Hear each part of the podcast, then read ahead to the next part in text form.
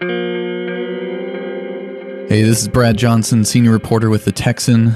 The second day of the impeachment trial continued with more testimony from Jeff Mateer, the former first assistant attorney general appointed under Paxton, who was one of eight employees to raise allegations of bribery and abuse of office to the FBI in 2020. For this episode, I'm joined by Matt Stringer with The Texan and Patrick Svitek of the Texas Tribune. We'll get into more details of some of these highlights from today.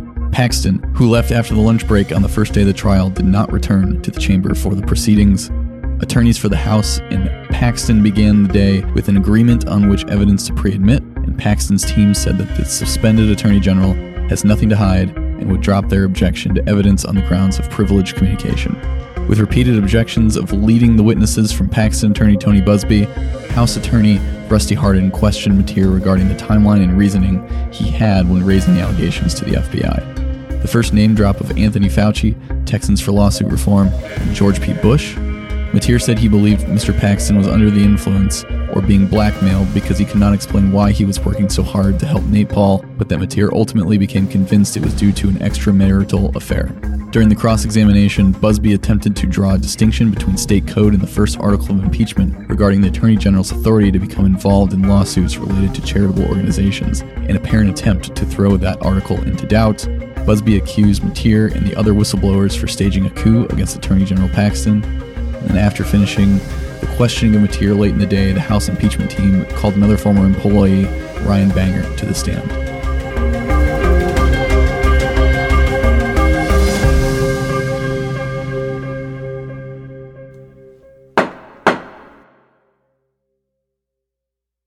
Hello, everybody. This is Brad Johnson, senior reporter with the Texan. I'm filling in again for our senior editor, Mackenzie DeLulo, on day two of the Texans impeachment podcast. Today I'm joined by Matt Stringer, as we were yesterday, of the Texan, but also Patrick Svitek of the Texas Tribune. Patrick, welcome. Thanks for joining us. Thank you for having me. So today we just kind of we picked up where the uh, the trial left off abruptly on Tuesday. Uh, the, the two parties convened over the evening and settled the dispute that they had over how to admit exhibits and, and what should be admitted. But once they reconvened. They jumped back into testimony from Jeff Mateer, the former first assistant attorney general, uh, who is probably the the prosecution's, if not the top witness for them, one of the top witnesses. Uh, and that continued almost all day as we sit here. Ryan Bangert, another one of the whistleblowers, just took the stand, but almost the whole day took uh, Jeff, Jeff. So, Matt, let's start with you any observations, anything stick out? Kind of got a little fiery during the testimony today, especially in the cross examination. But uh, from the the first initi- the first part of this, with the prosecution finishing its questioning of Mateer, what stuck out to you? Oh man, uh, the whole afternoon was was was very uh, well. Well, the whole day actually was very lively, movie quality. Essentially, what we saw was Buzbee going up going through methodically trying to pick apart accusations raised in the uh, first several articles of impeachment. Uh, the first article of impeachment essentially uh, uh is raised from the whistleblower complaint. Uh, so Mateer and the other former Attorney General um, employees uh, resigned, alleging Paxton made uh, inappropriately used the power of his office to benefit Nate Paul. Um, specifically in, in, this instance, uh, authorizing the special counsel uh, to to to look into the particulars and whether or not uh, Paxton specifically had uh, authorized uh, that. Now, uh, sorry, what we saw was Mateer testified that they had assumed that Paxton had directly ordered certain actions to the benefit of Nate Paul and went and blew the whistle to the FBI what Buzbee forced him to essentially concede today was that he made a reasonable assumption that that had occurred, and he'd asked him uh, whether or not at the time he was aware that the Travis County District Attorney's Office had actually issued a second referral that prompted the Attorney General's office action uh, without him being aware of it, and basically prodded even further and said, Well, did you ask Paxton before you went to the FBI or do any further looking? And he essentially said no, uh, that based on the assumptions as it appeared, uh, they felt that there was a uh, criminal activity or wrongdoing. Either Paxton was being uh, bribed or blackmailed. And so, based on what they knew at the time, went to the FBI and, uh, you know, through the cross examination, Buzbee essentially started, you know, revealing evidence such as the second referral that, that seemed to offer that explanation.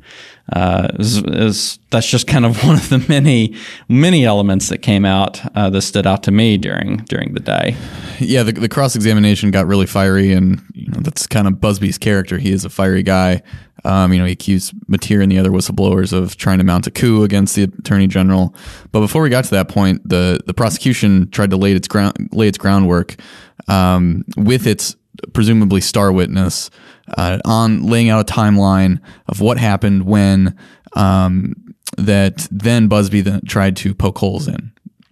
Patrick, uh, looking at the how the prosecution handled its uh, you know its first witness called, what stuck out to you? Any any anything you're taking from that? Yeah, I mean, I think Buzbee's questioning of um, of Mateer really set the tone uh, for the kind of cross examination we're going to see from Paxton's side. It's going to be aggressive. It's going to be politically charged. Um, you know, it may not necessarily be uh, super cohesive at times, um, but you know, we saw from opening statements that Paxton's side, uh, you know, is almost casting their defense for an audience outside the Capitol and trying to make the point that this is a um, you know political witch hunt, conspiracy, uh, possibly. What'd you say? Uh, I got the impression that they were trying to to uh, create the impression that there was a conspiracy to oust him. Uh, you know, by throwing out the line of questionings regarding the involvement of TLR or uh, his visits to uh, Abbott's office, et cetera, et cetera. Uh, and kind of as you said, what, what, what just prompted me to remember those elements was whenever you said, you know, that they were almost speaking to an audience outside of the Capitol, not specifically the jurors, in going down that line of questioning. Right. Yeah. I mean, Buzbee clearly trying to you know, cast uh, Paxton as the victim of a, a political conspiracy, um, you know, involving um, all these groups and figures that are have been allegedly kind of plotting against him over the years. Um, that's why you saw Buzbee mention, you know, George P. Bush today, uh, Paxton's former primary challenger. That's why you saw Buzbee mention Texans for lawsuit reform, which went against Paxton in the 2022 primary. And so that was, you know, you know th- that was striking about Buzbee's opening statement, but it continued to come through as a strategy today in the questioning of Jeff Mateer. Yeah, and it wasn't just Buzbee who had kind of a, a clippable moment. Uh, he had multiple, but uh, during Mateer's testimony, questioning from the the prosecution side, from the House manager side, um, he had a line that I'm sure will be repeated often.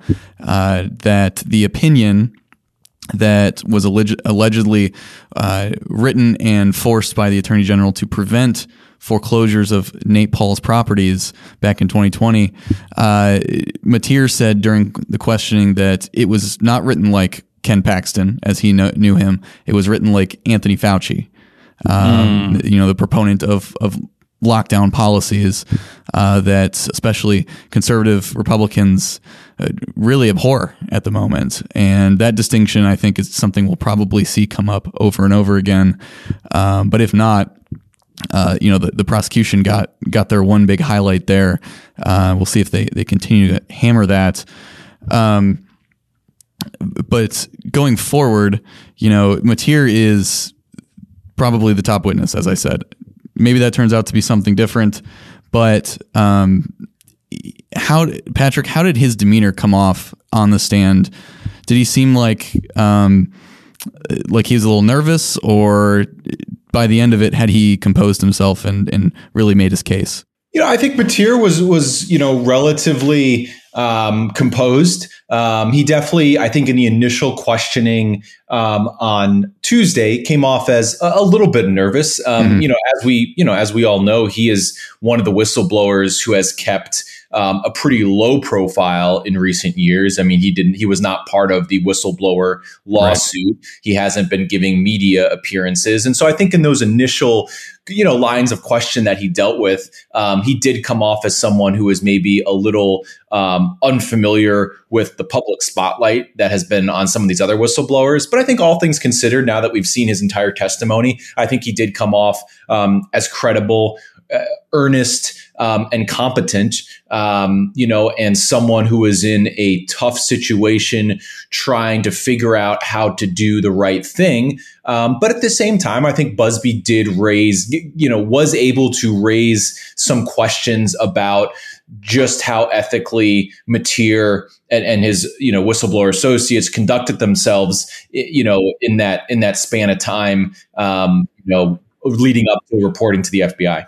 Yeah, we saw that really uh, expanding towards the very end of Buzbee's cross examination, where he started asking them about um, Mateer's personal attorney, uh, Sutton, I, I, believe was the name, uh, and yeah. asking about how days leading up to the FBI whistleblowing complaint and all that sort of stuff, he'd hired him as his personal attorney. And then at the same time, in his capacity as first assistant attorney general, approved the appropriation of $50,000 to potentially hire him to serve the attorney general's office and was drilling down, you know, saying, wouldn't that be a conflict of interest for, for this attorney? Why would you do that? And then took it a very interesting another direction and in, in saying, I'm trying to figure out uh, why, how you would, uh, let me think of how he phrased it, hire, use taxpayer dollars to hire Sutton as your own attorney or something like that. And I didn't really understand how that worked or what he was accusing him of doing there. Well, the, the argument was that um, hired Sutton as his own personal attorney and there's a question about hi- hiring Sutton as counsel for the office. Correct. That's what the fifty thousand dollars in taxpayer money uh, is referring to. That never happened, as Mateer said multiple times on the stand. They ultimately decided not to go that route, uh, but that was something they were considering, and that was something Buzbee tried to highlight to poke holes in his credibility. Absolutely, and, and, maybe maybe he was expanding it a little generously uh, than beyond what it was, but I guess he was throwing out the possibility of, you know, were you trying to use those taxpayer dollars to hire this attorney to benefit you somehow? Uh, that's kind of the gist of what I, I got there, the direction he was going. Yeah, well, and you know, the timeline is something that both sides are trying to establish um, their own twist on it, and there is there's debate about um, you know, there was an email sent that is in the exhibits that Buzbee highlighted, sent at 1.30 in the morning, allegedly, uh, that Hardin, the managers counsel, came back and said, well, that's actually not the accurate time because it's universal time, and therefore, when it would have been actually sent by uh, Jeff Mateer, it would have been uh, you know, not in the middle of the night and not before they started, um, they made a decision to go the other way uh, or talk to the FBI. So it, it's really kind of fuzzy at the mm. moment. Um, I don't know if anyone's getting a real clear picture about the timeline listening to this right now. And both sides are trying to, um, you know, especially the, the, the defense is trying to poke holes in what the whistleblowers say occurred when it occurred. Um, Patrick, people watching, you watching, do you have a clear idea of what happened when um, listening to this this testimony? Generally speaking, I do as a as a reporter who's been following this, but there's no doubt that this testimony has been very long and dense at times in terms of going over specific uh, dates, events, actions that were allegedly taken. Um, you know, and you know, I, I guess you have the senators there as a captive audience and they have to right. listen and so i assume that it's it's it's penetrating with them a little bit but i highly doubt the average person outside the capitol is you know is processing this in the granular detail that it's being uh, you know communicated in by the by the lawyers, um, and that's again just I'll go back to what I said earlier. That that's why I think Paxton's team is you know is focusing on just you know really big picture casting this as a political conspiracy because mm-hmm. the you know the granular details um, are pretty hard I think for the average uh, you know Texan to to understand and, and piece together. Right. An- another angle that uh, Buzbee was trying to paint, uh, and he was doing, admittedly, a pretty thorough job or pretty good job, I guess, was trying to cast Mateer as the maybe jealous bureaucrat. Uh, you know, that bureaucrat word came up several times back and forth between Mateer and, and Buzbee, you know, with him constantly pressing, you know, uh, the fact that uh, you know you're the subordinate, and you know did Attorney General Paxton have this authority and that sort of stuff, and and you know Mateer would respond by speaking to the agency structure and process and everything like that, and he would counter back, but you know did that authority uh, reside? With um, uh, Paxton, uh, you know, could he make this unilateral decision and all that sort of stuff? Was it illegal, et cetera, et cetera? um, you know, time and time again from from many different angles, and, and, so you kind of had that theme about did this authority did this authority reside with Paxton at the end of the day, and by him circumventing the regular process, is this just him? Uh, cutting the bureaucratic red tape, and are are you just a a a uh, uh, angry subordinate uh, sort of picture? Another effort we saw um, from from Buzbee was to try and basically nix the first two articles. Um, you know, the first one it concerns um, the role in uh, in the attorney general's office in defending charitable organizations in the state, and uh, he kind of did something similar with the second one, but he highlighted the way the articles were uh, written, and then tried to draw a distinction between what state code says, and you know if he's successful at that, that would that would draw out enough, presumably at least as he intends, uh, no votes on on those two charges to prevent you know a two thirds majority on that. So we can already see the groundwork being laid um, in in this strategy. Just you know again poking enough holes in witness credibility in the manager's case, the House manager's case against the Attorney General. But ultimately, we saw just attention kind of drop off from this. You know, obviously, uh, we in the press are paying attention, paying attention to this because that's our job. But there was almost nobody in the in the Senate gallery today, uh, from what I saw. Um, uh, Patrick, I know you weren't there today, but uh, th- there it seemed like there was there was there were a good amount of people there yesterday, and um, it, obviously, that's not the case today. So, are we just in for a really long, drawn out few weeks of of minutia, and uh, eventually, this you know maybe the results are just baked in um, without having to you know sit through all this. Yeah, I mean, it clearly attention dropped off today. Um, you know, reports from you know other reporters inside the chamber was that there was not a lot of people filling the public section. Um, I mean, even yesterday, the public section wasn't entirely full. Mm-hmm. Um, and I think to, you know, to senators, especially, it's becoming clear that they are in for a pretty painstaking uh, process in these coming days and yeah. weeks. Um, you know, listening to all these witnesses, um, you know, having to pause proceedings to hash out procedural disputes. Um, so, yeah, I mean, I, I, think attention did drop off today, and um, you know, it's going to continue to drop off. Yeah, and you know, as we enter the next next few days, um, you know, uh, presumably more whistleblowers will testify. Ryan Bangert, as I mentioned, is currently t- testifying. Uh, the same tactics are probably going to be used. Uh, we'll see to what effect. And Matt, anything you're going to be watching for as as things go the next few days? Yeah, um, you know, I've, I've I've seen this tactic that Buzbee's been using. Uh, we saw it late this afternoon between him and uh, Mateer. Kind of a, it seemed to me kind of like a cat and mouse game where he would ask him, you know, are you aware of this email? Are you aware? Did you send this text? All this sort of stuff, and you'd get a a lot of uh, responses from Mateer saying, I, I, don't recall, or I guess you're going to show me, you know, an email or that sort of stuff. And a lot of the time you didn't see Buzbee actually say, well, you know, here's the email or here's the, here's the text message. And, and so it, it felt like it was constantly building up to something and then he would move on to another question. So I really wasn't sure if if he was looking to try and catch Mateer in a lie or uh, if he plans to circle back around with with evidence. I don't know. What what was kind of your impression of that, Patrick?